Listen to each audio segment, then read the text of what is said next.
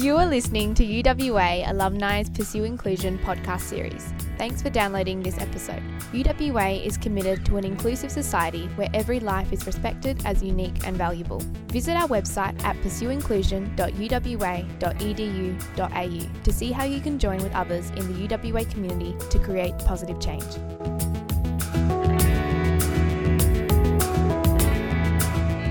Welcome to another episode of the Pursue Inclusion UWA initiative in conjunction with Executives After Hours podcast.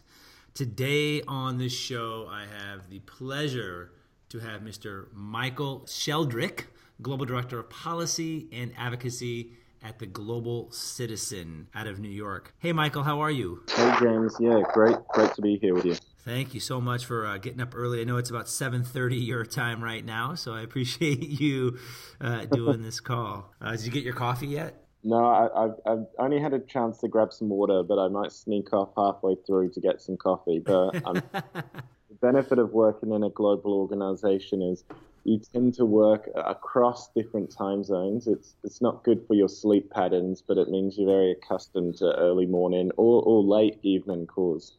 Yeah, fair enough. I know most of my, you know, I'm in the Middle East, and you know, ninety percent like this to me is a treat to do a podcast in the afternoon. Most of my podcasts are between like eight and eleven o'clock at night. So, so Michael, one of the things I think is amazing is that you know you have to do these meetings from around the world, and I and I was saying that you know I do most of my podcasts in the evening, which the challenge is is you have to kind of be fully present. And in the work mm. that you do at two in the morning, if you're in a meeting, like, do you find it sometimes a challenge to kind of like be awake?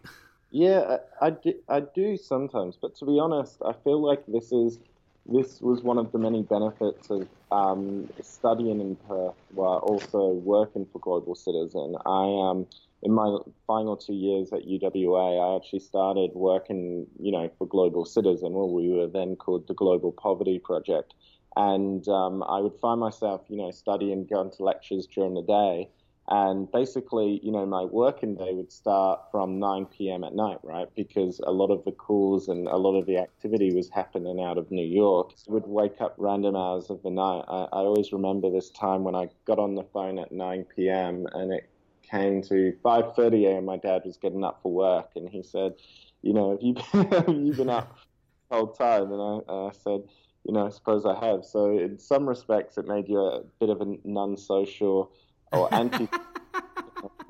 but it, it, prepared me well. Um, but it was, you know, it was a nice thing to, you know, when everyone else was getting up to go into work, you you were going to bed. But yeah, so it, it taught me well growing up in Perth. So so let's let's back up a little bit then. You know, part of part of your story is is is your your history, right? Like we are a culmination now.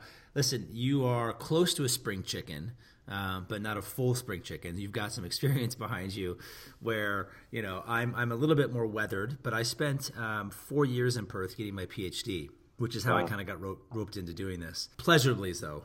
rope sounds like I was forced. Pleasurably doing this.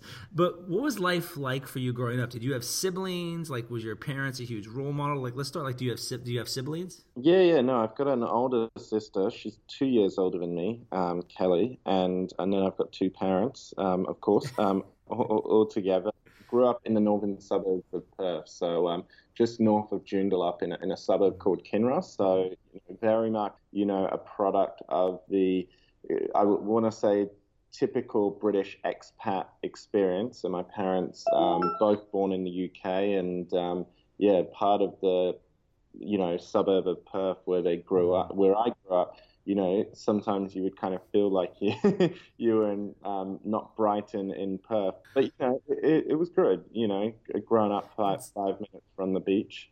So so what was it like? What was it like? Because you clearly what you do. You know, it's it's a 24 hour a day clock essentially. As you said earlier, your, your job is about talking to people from various places around the world, depending on their time zone.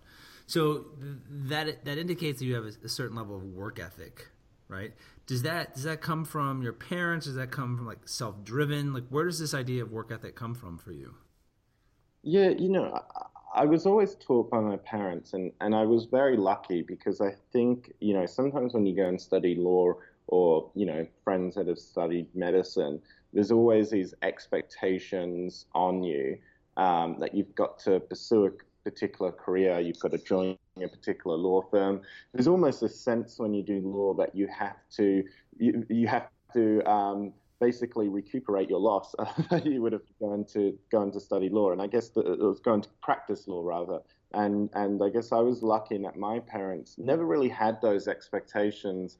They took more of the view that you know study and do what you enjoy, what you're passionate about, and if you do that, you're more likely to succeed and plus work harder. So I was fortunate that, you know, whenever I had people, you know, telling me I should do this, do that, my, my parents and, and particularly my dad took the opposite view and they would say, well, well, what, what's going to make you happy? What, what do you want to do? And, and I feel like that attitude really took off, you know, took off a whole lot of stress that comes with those expectations and and really allowed me to to focus on on you know what I enjoy. And and I've always believed that if you do what you enjoy you're more better to, you're more likely to do it well. Mm-hmm. um, and the other is it doesn't feel like work. I mean people say how do you how do you have this work ethic and and work so much on global citizen? Even, even people at my work say that to me.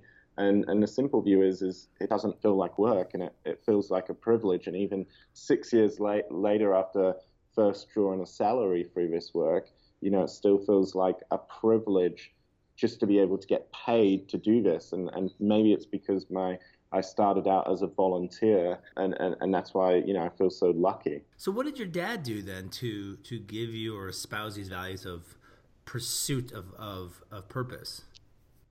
Yeah, so my, my dad's um, he, he's an electrical engineer. He um, trained in, in the UK and he actually works at the Department of Health um, and PathWest. So at the moment, so he's been working there for, for over a decade. But essentially, you know, Western Australia, it's such a big, diverse state, and it's yeah. so, um, particularly up north. You know, a lot of those hospitals you know, service such small communities that they have such small staffs, including they don't have someone there full time to service the the equipment. So my father spends a lot of time flying around Western Australia, whether it's Dampier, whether it's down south to Esperance, but visiting essentially all these regional hospitals. And my mum, she's also, um, I guess, in the health system. She works with people with dementia, and and you know they they work hard, and but they've all they've always you know been very firm about quality family time as well and mm. time with their kids. And then my, my sister is, well, people often say you travel around and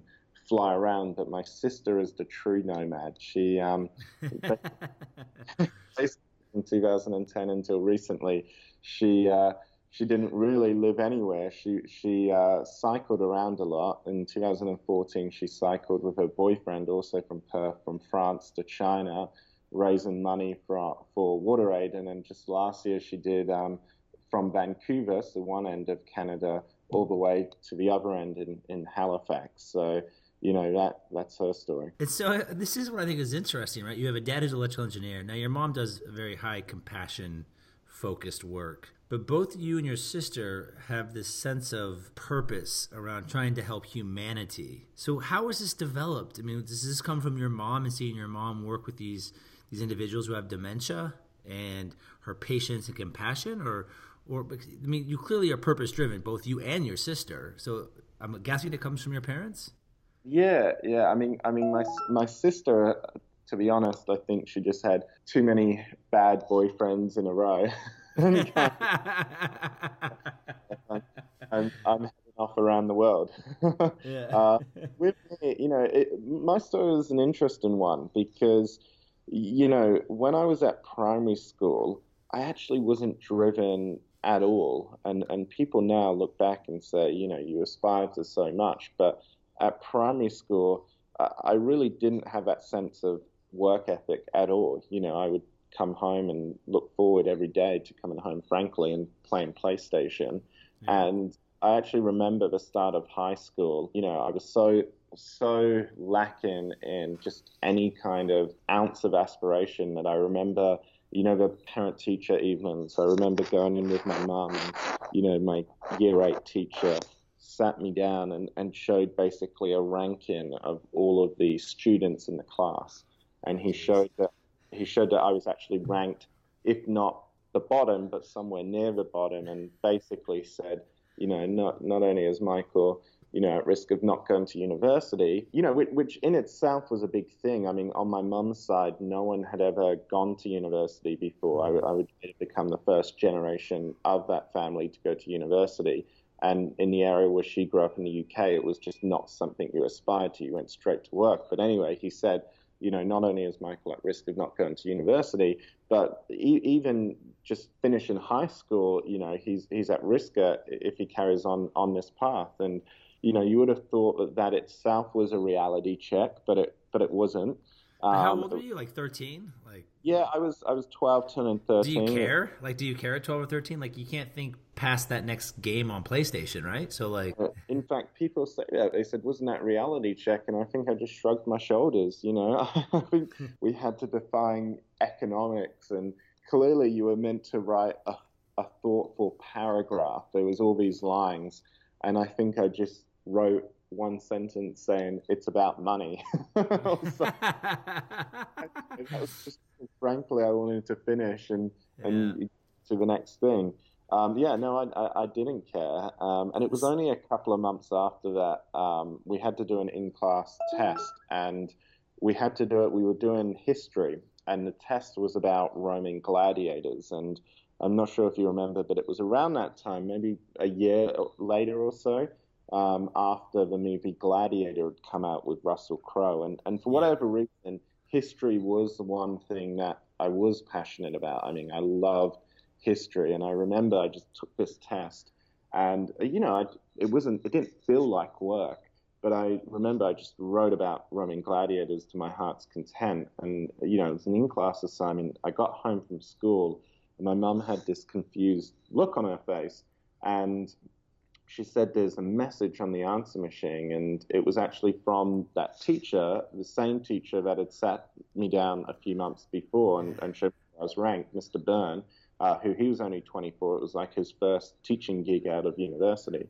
and the message said, um, Hi, Mrs. Sheldrick, dressed to my mum. I, I want to have a chat because I've noticed a change in Michael. And my first thought was, oh, that's kind of slightly creepy. What have I done wrong? so what what was the trigger that that you know because to get into UWA you know you have to test well and you know it, it's like many of the universities it's, it's it's based on your test scores at the end of, of year 12 so so what was the trigger well the trigger was basically in that story the message you know the reason why my mum had this confused look on her face was basically he said not only did michael top top the class but he topped the year group and basically said, I think there's more to this guy than meets the eye. And he, and he came in the next day and he said, you know, as a result of this test, you're now ranked third in the entire class. And I don't know what it was or, or where it came from, but if you're talking about trigger, it was probably the first time where I ever thought, what the heck, let's give this a go. And I, and I remember I asked him, I said, do you think I can be number one?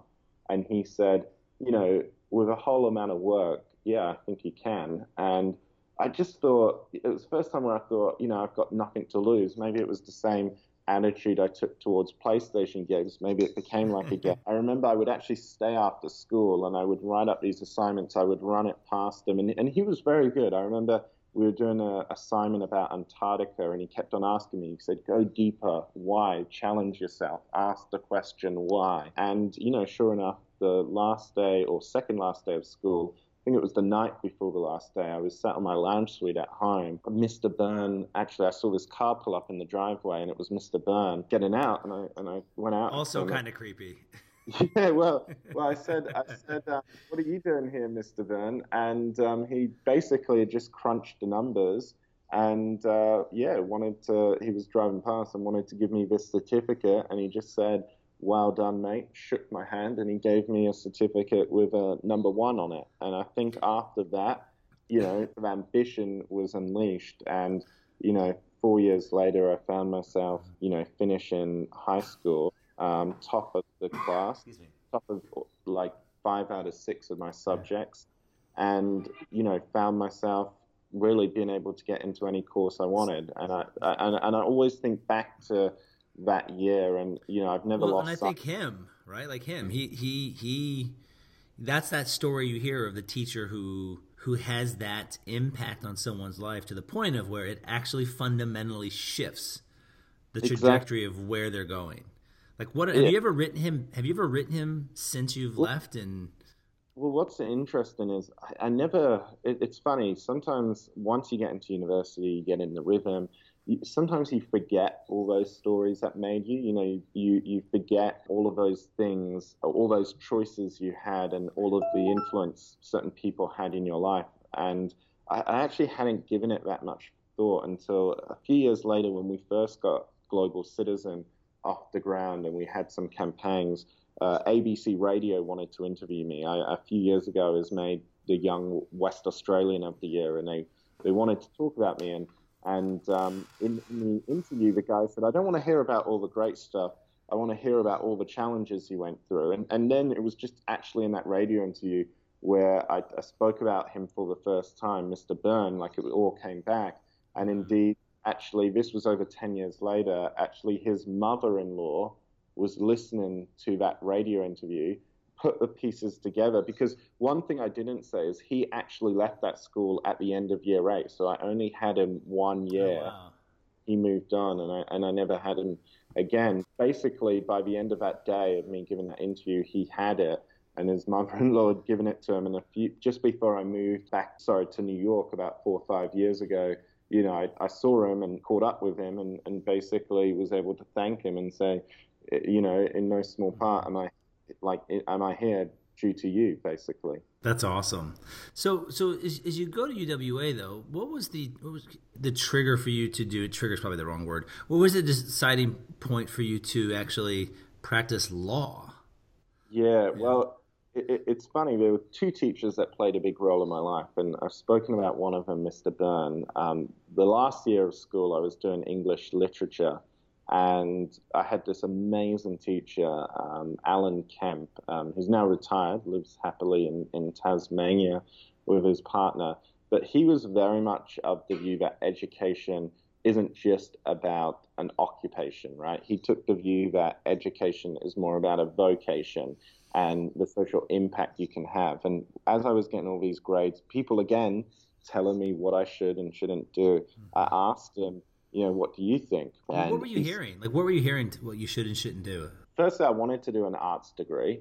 I wanted, you know, to continue, you know, studying things like history, social issues, political science, international relations. Everyone told me just doing an arts degree is a bad idea. They said, you know, uh, the old stereotype of ended up yeah. Um, working at McDonald's. So then people were saying, you know, do it with commerce, do it with all these things. And, you know, it came down to doing it with commerce or law. And he basically said, you know, Michael, resist the urge just to go out and earn lots of money. I think, you know, you should study law because you'll find it enjoyable, intellectually challenging. And then finally, he said, and who knows, you might actually make a difference along the way. Um, and then his other message was first day of university. Um, UWA is famed for its orientation day and in all of its stores he basically said, make sure you sign up to everything to get the most out of out of the experience. And so, were you the kid that was a part of like twelve different clubs and running around like a chicken with your head cut off? Yeah, I, I, well, it's funny. It was reinforced again on orientation day. We had a Alan Robson was the vice chancellor then, and he, mm-hmm. he made a good comment, and he said, you know, if you if you go all the way through UWA and you come out the other end with just a certificate, then basically you, you, you failed. You've not made the most of the experience. And he really said, you know, UWA is known for its campus quality. So he even reinforced that. And so, yeah, I did sign up to a lot. But it's interesting, quite quickly, you, you know, you go to all of the sausage sizzles on campus, all of the, to the arts union boot camp, um, which was an interesting experience as a 17 year old.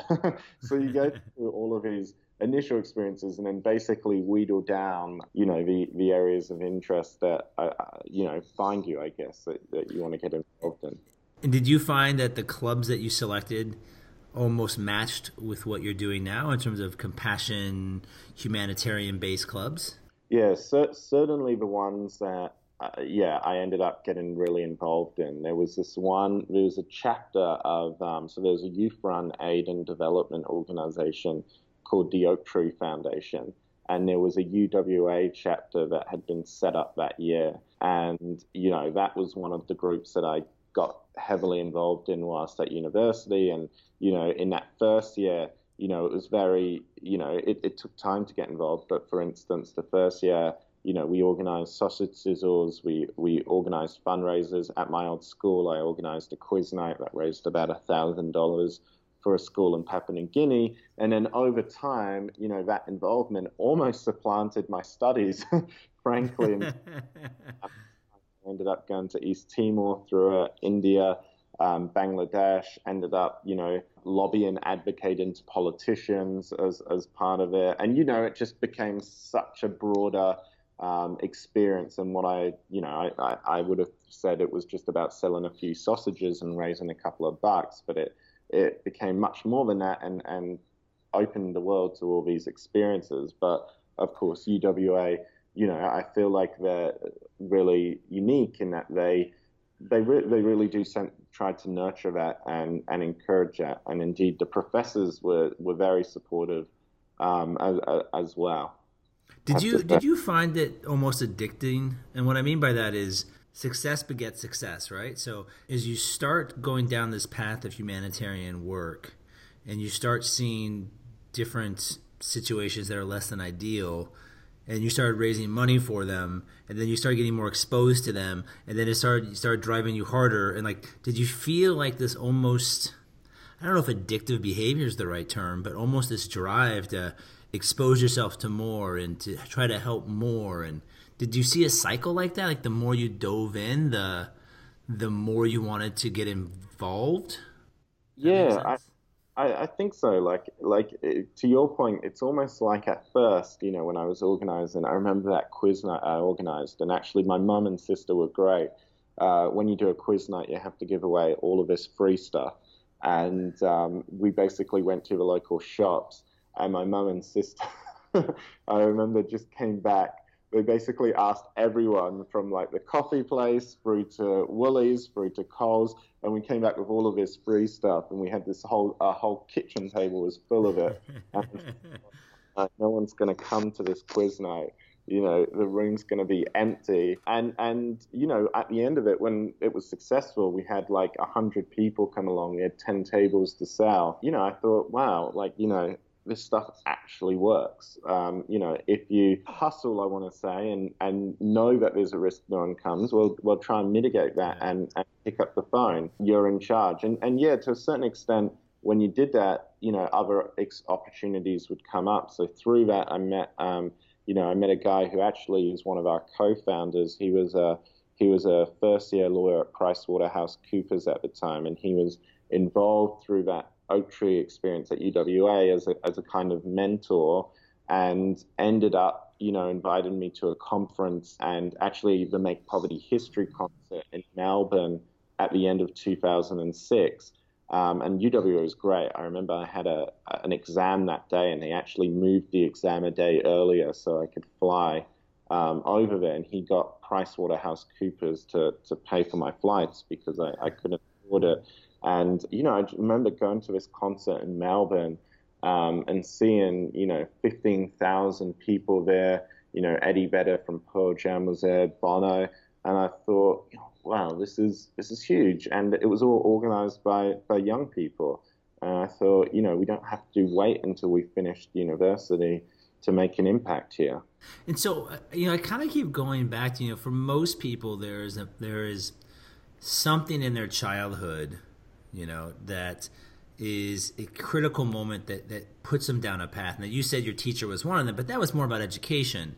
So I'm trying to understand where this drive towards humanitarian, you know, work really comes from. I mean, was it just one of these things you stumbled into and it filled your soul? Or is it something you were exposed to as a child when you traveled around? No, I mean, you know, uh, uh it's in, it's interesting. You know, one of our co-founders, for instance, had that experience when he was, you know, 13 or 14. He was doing the World Vision's 40 Hour Famine Challenge. He was the top fundraising school or ran the top fundraising school team in in Australia. As part of that, they funded a trip for him to go to the Philippines. You know, and he had this you know, awakening, I suppose, or epiphany that this was something he was going to dedicate his life to. You know, my, mine was interesting because I had never actually, you know, uh, seeing extreme levels of poverty. But you know, growing up, you know, the school, high school I went to in Perth, um, you know, was probably ranked towards the bottom. It was in an area of low socioeconomic standing. Um, there was a lot of family dysfunction. You know, you, you, you saw still a, a, lot of those issues. And I guess for me, you know, going back to Mr. Byrne and that experience at the start of high school, you know, one thing I, I didn't say is is before that, I, I also had a slight speech impediment and kids can be in, incredibly cute they can also be incredibly and you know you'd get bullied and you know that would affect my self-esteem it would affect my confidence um, you know even things like kicking a football you know became very hard because i was almost so conscious um, of everyone watching me or, or felt like everyone was watching me that inevitably, you know, I just wanted to kick a normal ball, or even just miss a, a, goal normally, and inevitably I would kick it and it would go in the opposite direction. and and what was interesting is years later, when I was finishing um, high school and I was getting into UWA and I was in the top one percent of the state, and everyone was telling me how smart I was, you know, how talented I was. I really didn't feel that in the inside. You know, I, I guess to a certain extent, I never that feeling of you know, being a loser or everyone telling you you're dumb, stupid, lazy, right. whatever, you're not going to amount to anything. It, it never really went away. And I, and I guess for me, it, it almost became a compare and contrast in that, you know, I was able to, yes, okay, I got good grades, I, I got into law, but at the same time, you know, I knew, if you like, where I came from and the difference that someone like Mr. Byrne made in my life and so, you know, I was never under no, any illusions that really I'm, I'm probably just average ability, but I had this great teacher that invested in me and, you know, basically said, if you work hard, you know, look, look what you can achieve. And so I, I guess I was grateful for that. And mm. it just occurred to me as I got into that first year at university, as I signed up to groups like Oaktree, in that there are millions of children, not just in Australia and around the world, um, who are very bright, very talented, very intelligent, but through no fault of their own, because they lack a great teacher like Mr. Byrne, or they lack a school in general, or maybe it's because they lack a 13 cent vaccine and die before their fifth birthday, mm-hmm. before even able to get into school, but then never be able to fulfill their potential. So I guess so I... my drive comes from a sense of uh, appreciation and, and gratitude of, of the opportunities I had and knowing that you know, we are we we are in the top ten percent, I suppose, of, of, of, the world's population. Well, and uh, you know, um, kind of breaking that up a little bit.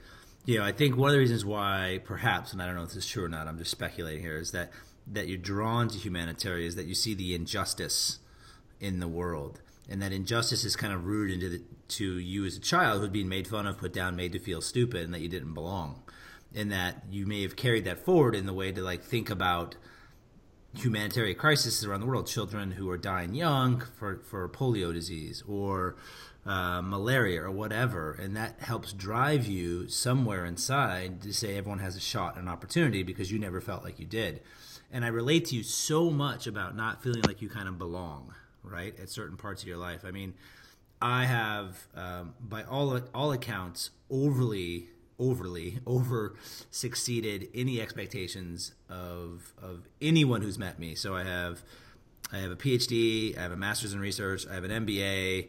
You know, like I I I am not what you would say academic by nature. I barely graduated college um, with a two five, and I don't know what that would be in, in your guys' GPA because I know the parlance is different, but yeah, yeah. that's not that's not good. And so like I always just felt like even everything I've done, there's still a level of me that that feels like at 43, like I am that 10 year old child that doesn't belong in the conversation. Yeah. And I think what's awesome about what you're doing is that you seem to, at least on the surface in this conversation, have taken that and have utilized that for the greater good of humanity, which probably fills your soul and feels who you are to give you the confidence that you're doing something that's making an absolute difference on a daily basis. So this is really a compliment that I'm giving you about what you're doing, and I can totally relate to you on so many levels through that through that that thought process. Yeah, and and I, and I would say it certainly didn't start on a global level. I mean, people say, you know, how how did you go from there to now meeting with world leaders, you know, working on these global challenges, working with the United Nations here in New York. But it actually started very local. I think some of the first things I did when I, you know, realized, you know, was felt challenged to go out and, you know, similar to what you said, take on those injustices. You know, it was a whole bunch of actual local things. It was things like I remember I went door knocking and fundraised for the Salvation Army's Red Shield appeal I, I did things like ran in, in the Relay for Life. We had a school team and we did it for 24 hours. You know, it was it was just that sense of you know where I could make use of my skills, contribute to alleviate the suffering of others, and then you know as I signed up to these organizations at UWA and kind of matched that with a more global awareness, you know, I then steadily got involved, I guess, with it, with these issues, you know, at a at a global level as well. So talk to me about you know the global citizen, right? Like how it started, um, how your role has evolved. So where did this whole organization start?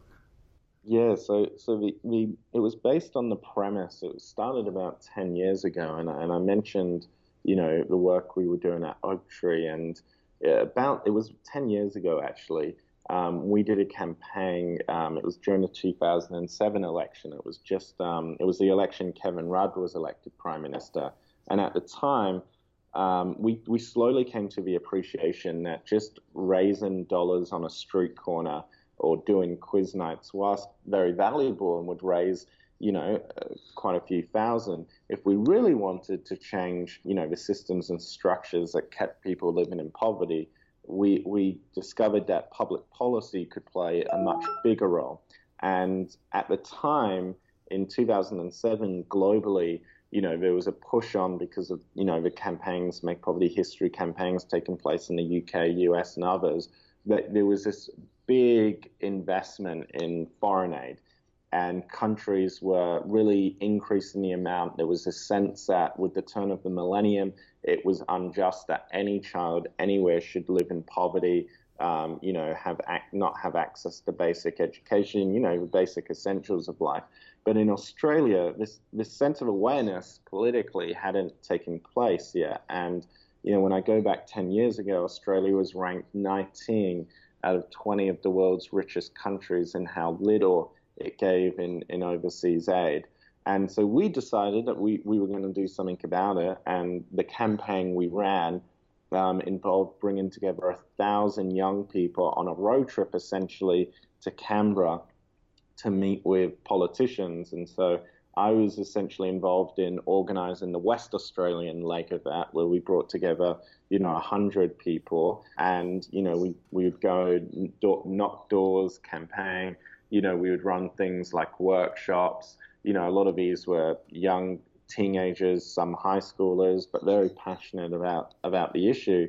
And at the end of that campaign, Kevin Rudd essentially uh, committed that he would double the aid budget if he was elected prime minister, which he subsequently was elected, um, and he subsequently did his government, or, or, later iterations of that government, did keep that promise. Although now, a decade later, the status of that, and I just say, uh, let's not talk about that. there were some contentious moments there between him and, and uh, Julia. I can't remember her last name, Gillard, I think it is.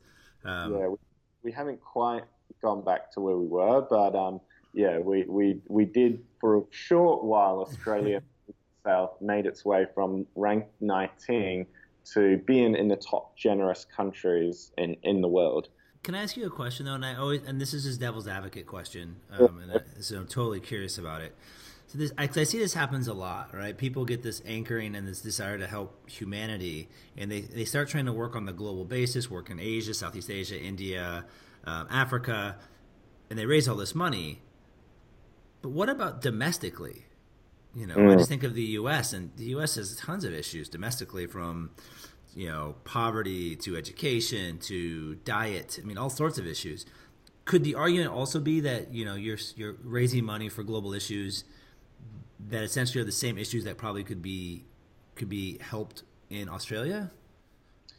You know, if you had asked campaigners ten years ago, they would have they would have said that these issues were very different. They would have said that when you talk about extreme poverty, you're talking about those that live on less than two dollars a day. Sure. Um, yes, there's forms of poverty in the U.S., Australia, but um, you know, extreme poverty. You know, this is really the bottom of the bottom. You know, Paul Collier, Absolutely. Oxford would call it the he called it the bottom billion. And you know, really in this day and age, what that meant is really yes, it was about living on less than two dollars a day, but not being able to earn enough to make basic choices about the way you live your life. Everything becomes a trade-off between education for my kids or do I put money away for the next time one of them gets sick? So people did treat it very differently, and there is an argument um, you know, that the issues are slightly different. Extreme poverty is most perverse, most worst form of injustice today, and, and it's outrageous. And, and the worst fact is that we actually have the tools to be able to eradicate it. That said, you know, I think as time's gone on, you know, what I have now learned and come to an appreciation of is is actually, you know, a lot of the issues are similar um, in developed societies. You know, you look at the United States a few years ago, there was the water contamination in Flint, Michigan, for example, or you look at, you know, the hurricanes that have recently taken place. You know, Puerto Rico is, is a U.S. territory, right? It's it's it's part of. You, you wouldn't know it, by the way. It's being treated. No, you, you wouldn't know it, but it but it is. And so, so you look at these issues and how communities respond. What I now say is, to a certain extent, you know, there is a spectrum, and all countries are developing countries on that spectrum. Now, some of them sure are right near the near the top, like um, you know uh, the Nordic countries, sure, at one end of the spectrum. But if you ranked out all 193 countries, the United States, in terms of its li- livelihoods, human development, living standards, would actually be ranked 42nd, which yeah. um, would mean that there's, you know, not only is every other developed country a- ahead of it, but even some emerging developing countries are um, as well. And and my view is is you know we've got to be very careful in our campaigning that we don't create a false dichotomy where essentially we're we're going back and forth between, you know, one vulnerable group's needs versus another to say one is more important than the other. And so what I say is it's actually important that we speak about them as both being interconnected. You know, a form of mm-hmm. inequality is the same in the United States as it is everywhere. And if we don't do that, we actually we actually risk, you know, alienating some of the public in, say, communities like Australia, United States who feel aggrieved, we will alienate that community. They will get see, they will see, you know, end in extreme poverty as an elitist idea, a zero sum game. That it means you're taking resources away from mm-hmm. that, you know, and, and, and it will become a, a distraction. So my view is, if we're going to end extreme poverty, we need the public with us. So we need to make sure we're sensitive to their concerns as well, and and don't basically say these people's needs are, are greater than yours, you know, because I feel like we will we will lose the public if we do that. Well, and, and this is my ignorance, right? So please set me correct when I make this following statement. But extreme poverty and poverty in let's say Australia, since this is predominantly going to be an Australian podcast, the the dollar amount is different, but the outcome is is as, is as significant, if that makes sense. So you know, people in Australia, I think you can think Aboriginals is a great example. Many of them are in extreme poverty.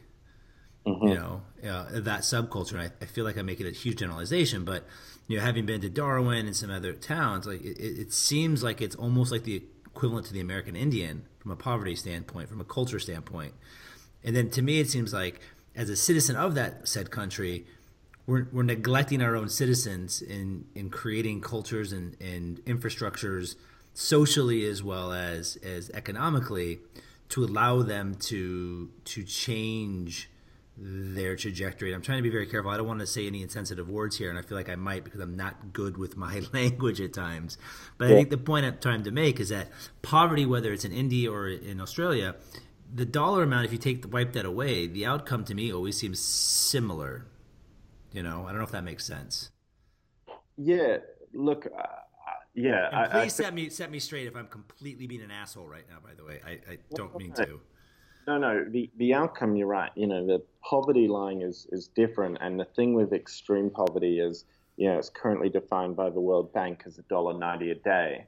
You know, taking into account inflation mm-hmm. and other you know that is that is the same around the world. But countries, of course, have their own national poverty lines, and and you are right that you know um, the national poverty line would obviously be higher than the extreme poverty line. But in a society like Australia, the difference, you know, could still be, you know, people not having the need, the, the basic essentials to make decisions, um, you know, about their life. You know, I feel like in in Australia, you know, my my view is is that there's enough to do both. You know, this aiming, you know, policymakers making better decisions about where they choose to tax resources. You know, I, I look back over the mining boom of the last 10 years, and I think, you know, my, my view is, is it's almost scandalous, and future generations will look back and essentially and rightfully so, what, say, where did all the money go? You know, did it foreign shareholders? How much of that came here? So, you know, the, my view is if, if tax systems work in the right way, tax avoidance issues like that at systemic level is addressed, you know, then we should be able to address both of these issues. But it's not helpful when politicians, you know, often populist politicians, try and trade one group off against the other mm-hmm. you know, uh, one vulnerable group's needs against against another if, if it's a zero sum game. I always remember meeting with Penny Wong when she was Minister for Climate Change. You know, this is going back years, and it was when I was first starting out as an activist. And she said she hates the fact that when she goes to the Torres Strait Islands, and you know, these, these are communities that stand to be the most hit by climate change, that she hates the fact that because of the rhetoric of certain politicians that are out there, that the very first question these people ask is, why is money going overseas, you know, that could be used right here in this community? And the reality is, she made a good point, is that that money going overseas was to mitigate and help other communities adapt to climate change. So it was going into the same problem anyway that would would would would would help them eventually. And I feel like you know one thing that has to be made more, particularly in this day and age, is the case for openness. You know, the thing I was saying before is yes, trade trade has um, displaced a lot of people, but trade has also been the greatest um, mover of people out of poverty in China and India in the last two decades. But not just in China and India. You know, when you look at Australia, for instance, open trade has actually benefited Australia, led to real increases in livelihoods, living standards. Um, it's it's led to better wages, and and frankly, you know, it, it's led to better social outcomes as as as well. So there, you know, in in terms of Australia's situation, trade's actually actually worked in in, in its favor. You know, making and, that coffee. uh, and I think that all makes sense. I was just got me thinking, like, do you is your is your? I mean, I know that you are um, policy and advocacy, but do you have a special interest in a particular area of humanitarian aid help? You know, I, I feel like one of the areas, you know, I'm I'm very passionate about just because it was the first real campaign I, I worked on at, at, Global Citizen is, is, polio eradication. You know, it's pretty unique. Uh, in in 1988, which was the year I was born, all of the worlds came together and said, you know, we need to eradicate this disease. And and put that in perspective, at that time, this was a disease that paralyzed and maimed at least 300,000 people a year. That that's the cases that we know about. And yet, in my lifetime alone, through the leadership of groups like Rotary International, UNICEF, WHO, and others, we've eradicated that disease by 99.9%. And, you know, if we're successful, and there is a push to bring the number of cases to zero by the end of the year. There's only been 11 cases this year, touch touch wood, and to bring the number of cases by the end of the decade to zero and say the world is polio free. That endeavor would basically lead to the second human disease in history to be eradicated. The only other human disease, of course, to be eradicated being smallpox in 1979. Mm-hmm. So, you know, as I look back, how do we inspire people? How do we show that this this stuff is possible? How does it work? How do we reinvigorate public opinion behind all these other endeavors? I can think of no greater story to do that than the eradication of polio. I mean, it, it, it, it, it, it's amazing. And you, you think of all of the people who's contributed to that. I've been fortunate enough to health workers um, in Pakistan and India, you know, young women on the front lines. You know, that in, in itself is, is a social movement. And so my message to people when, when I campaign around that is, you know, stand in solidarity with these extraordinary health workers and, and play a small role in, in what in what is history being being made. Um, and so for me, that that's obviously one which um, you know everyone always says to me, oh, he always bring finds a way of bringing it back to polio or bring, uh, you know it, it, remains to be seen. Years ago when i got involved i said i would like to see the last case of polio by the time i'm 30 um, i'm 29 now. We're, we're down to just 11 cases. So we will see. Uh, we've still got some challenges in places like Pakistan and Afghanistan, but we're, we're, we're also seeing encouraging progress. Um, the, the other issue which I'm passionate about, um, and it's not the most sexiest topics, but equally fascinating, is actually sanitation right? You know, access to toilets, uh, access mm-hmm. to clean water. Well, that just um, eliminates so many diseases when you have a, just a rudimentary sanitation system. Exactly, exactly. Uh, someone once said to me that in the 20th century, the two greatest um, health breakthroughs in terms of impacts on lives saved, second was vaccines. Number one was was proper sanitation. But really, for the same reason as polio, uh, you know, as I got exposed to the issue, and I remember being in Madagascar a few years ago, you know, it's got the same aspect of social movement. You meet these people who you know, you want to talk about work ethic. They work day in, day out, and are just so passionate around these issues. And, and actually, you know, one of the most amazing campaigns I've ever had the pleasure of being part of was last year. I spent three months essentially living in India, and on World Toilet Day, uh, which is November 19, we had, um, you know, what Rolling Stone would describe as the biggest concert of its kind to ever take place in India, which was essentially, you know, to promote universal access to sanitation. Or um, as Coldplay said at the time, Chris Martin, he said, uh, when we announced the concert, he said, it's also taking place on World Toilet Day, which makes a lot of sense for those of you that associate Coldplay with toilets. these these next set of questions really about about the crux of this pursue inclusion UWA initiative. And the first one is, you know, in a world where, as, as you know all too well in, in the U.S. and in New York, you know, in a world where Discord gets all of the headlines, do you believe that most people in the world actually really want inclusion? I I do. I feel like you know when I look at Global Citizen um, and I look at our audience, and we now have an audience of around 30 million engaged people on a monthly basis.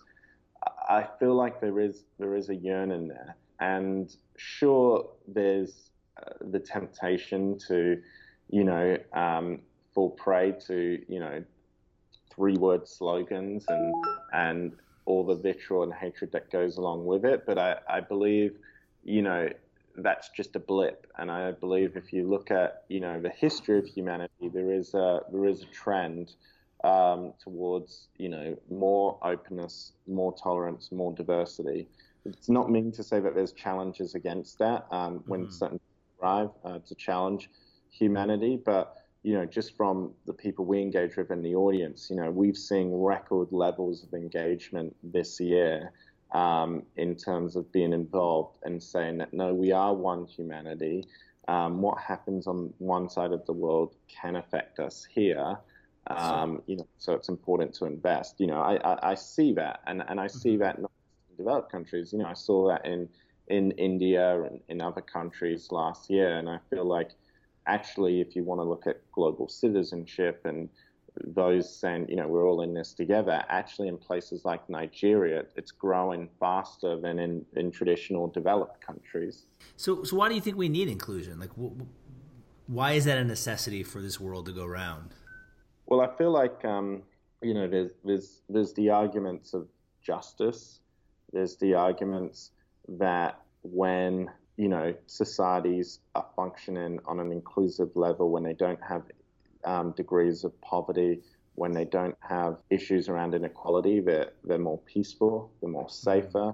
You know, when you when you don't have inclusive societies, and let's just look at you know children who are currently displaced from the civil war in Syria, for instance. You know, you look at children in displaced camps like um, Lebanon, Jordan, you know, Turkey. You know, if, if we don't make sure that those children's needs are met, that they're not included in education systems, you risk losing a generation there. And, and not just a generation that's lost in terms of their own ability to fulfill their potential, but but you risk alienating many of them. And and you know where do people go when they feel alienated? You know it's exactly um, to to the kinds of groups that breed fear, that that um, persecute others, that orchestrate terrorist events. So it's actually in our interests for a, a safer world to mm-hmm. invest mm-hmm. in measures to, frankly, um, as the UN Sustainable Development Goals um, the catch cray of them a test, make sure that no one's left behind. And if you want to put a hard economic cap on it, then it's also economically the best thing to do as well for, for economic growth.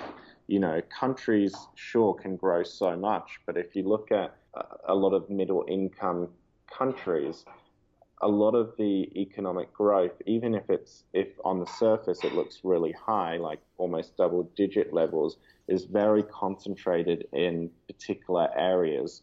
Um, and so if you actually include the other areas, you know, and get them on the wheels of, of the economy, have them participate in, then actually you can actually, you know, inclusive growth could actually lead to, to more outcome, more output as, as, as a whole. So economically, you know, probably billions are being lost through, you know, not not ensuring not not adopting inclusive policies. So so how do you how do you for yourself at least how do you foster inclusion in the workplace that you do? You know, I feel like in, inclusion is, is many things. It's, it's policies, you know, around gender, diversity, but it's also about fostering participation. And in today's age, innovation is so crucial to growth.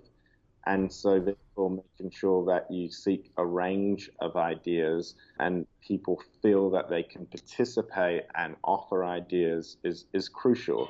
You know, at Global Citizen, we wouldn't be where we were today without um, unconventional ideas, um, being innovative in our use of technology. And if we thought, you know, just those that have been part of it since the start had all of the answers, we wouldn't have been able to do any of that. So, you know, for example, you know, we have a partnership with UWA where we take two interns each year, um, and UWA very kindly um, provides funding for them, gives them credit. But when I when they come, I say you're not an intern, and I actually make sure that they don't put that on their email signature. I say you're you're part of the team. And you know, if we've got brainstorms or ideas or even external meetings, I'll bring them along and ask them afterwards what their ideas are, but also ask them to put them forward in in the meeting because it's only through that exchange of ideas and really making sure there's a diverse, you know, pool of ideas and so you can bounce them around that we're we're we're going to grow. That's um, awesome. yeah. So I have, I have two more questions and that's it, and then you're done. You're off the hook. Get out of here. Uh, so next question. I think that that many people, and I'm sure you see this all the time, never go beyond diversity in their thinking about inclusion. They just kind of say, "Oh, I'm with a I'm with a diverse group," but they don't really think about how including those people. So, I guess how do we create a society that does more than just accept differences where people can engage constructively with each other, when each other can be can really embrace the differences as part of their as part of their life? I mean, that's a tough question. Yeah, I'm just trying to. Um, so, so what you're what you're asking is that um, often, often in life, we, we can say, yeah, I'm in a diverse community, right? There are African Americans, there's Hispanics, there's this, there's that. But inclusion is kind of that next step of including them in them, your, your in their life, and vice versa, in terms of culture, um, uh, norms, things like that. And I guess the question is, is that how can we engage in just a, a conversation that goes beyond embracing differences and moves to inclusion? Yeah, I mean, I mean, the, the salesman in me would say very simply, go to the App Store, download, download Global Citizen, um, and get on our app. perfect. No, no, perfect. Yeah, yeah, yeah. So that's one way to do it, right? Like you guys, you guys specialize in this, and you want to help people understand the differences around the world and how they can be part of it, not just stare at it from a distance.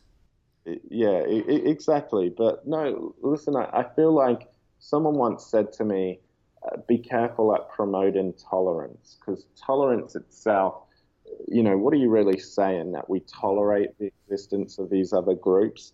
And you know, there is a risk that you you you do create a society in which you know groups, let's just say, are tolerant of each other, tolerate each other's existence, but don't don't really engage. Mm-hmm. And I actually feel, and I've seen this a lot when I go to places like London, even even to a certain extent here in, in New York City, but but lesser. I actually feel an appreciation when I go back to Australia, you know, about there is a success story to Australia's multicultural system. And it's really built on the fact that it's tried to go beyond that one step of mutual, if you like, tolerated existence in terms of actual inclusion and, and engagement. And you know, people say to me all the time, you know, why do you engage celebrities? Why do you, you know, partner with with sporting codes? Like just literally on Friday, I was in Stamford, Connecticut, at the headquarters of the World Wrestling Entertainment (WWE). How does that measure with your work when you're trying to end extreme poverty? And the reality is, is because you know that's how we get public conversations going. We need mm-hmm. that pop piece. We need we need that mainstreaming. Well, because uh, pop uh, culture is influence, right? And so if you yeah. can if you can capture the influencers, that's going to move the message way more dramatically than it, just you guys. Exactly. Like people watch WWE, you know, across America, for instance, across the world, whether you're in a Republican state or a Democrat state, purple state you know, and that's where we need to be having those conversations.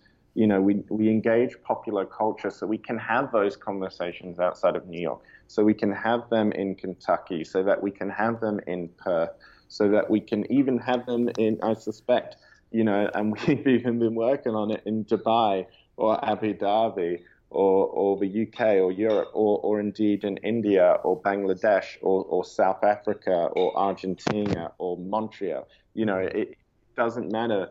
That's where we need to be having those public conversations because if we don't, you know, it amazes me about all the NGOs I meet who are in their own bubble or their own echo chamber, you know, then you are you are also at risk of excluding people from your mm-hmm. work not engaging them, and and frankly, not not building public support for all the wonderful policies you you you adopt. So, you know, one of the ways that you can have um, these conversations and, and, and build inclusive participatory societies is, is frankly through popular culture and, and people are cynical about it. I know people are saying, do, do people like Chris Martin or Rihanna do they really care about education? Which they do, I, I can say that. But but reality is, is, is the results speak for themselves. Mm-hmm. Um, you know, Rihanna um, with her 70 million Twitter followers, fourth largest following in the world, you know, is able to take them along with her when she goes to Malawi, when she sees the work on the ground, and also when she says, well, this is a great travesty. Justin Trudeau, President Macron, Theresa May, what are you actually going to do about it? And, and they may not listen to one person, but I guarantee you they listen to 70 million yeah. people on their door. That's awesome. All right, last question, and you are off. Michael, for what you do, who you are, and where you're at, how do you define happiness? um, you know, for me, I feel like it, it's that sense of fulfillment when you know you've been working on a long project for a long time you've put a lot of hours into it and you have that moment you know at the end of that project when you realize this is complete when you get to look at your results. But for me it's always when you get to look at all the people on your team who have helped contribute to that and seeing their expressions seeing how they feel. You know that that to me when i think about you know if i like if you want to say the, the happiest moments in the last 12 months, it's it's usually been those moments, those those rare moments when you take a pause from one project to another and just you know get to celebrate what you've achieved, and that and that's very important. Um, sometimes in today's society, when we're all rushing, we don't do that enough. But yeah, when you actually take a pause and, and reflect, and, and it's not about what I've done, it's what we've done together, and, and seeing other people realize that that as well. It's um, yeah, it's, it's special. Thank you, Michael Sheldrick. I want to say thank you for your time, energy, and willingness to sit down with me on the Pursue Inclusion UWA podcast series. No worries. Thanks, James. We hope you enjoyed listening to UWA Alumni's Pursue Inclusion episode. Make the commitment to leave no one behind by taking part in our movement towards an inclusive society. Stand Up for Inclusion on November 4th. Details on the website pursueinclusion.uwa.edu.au.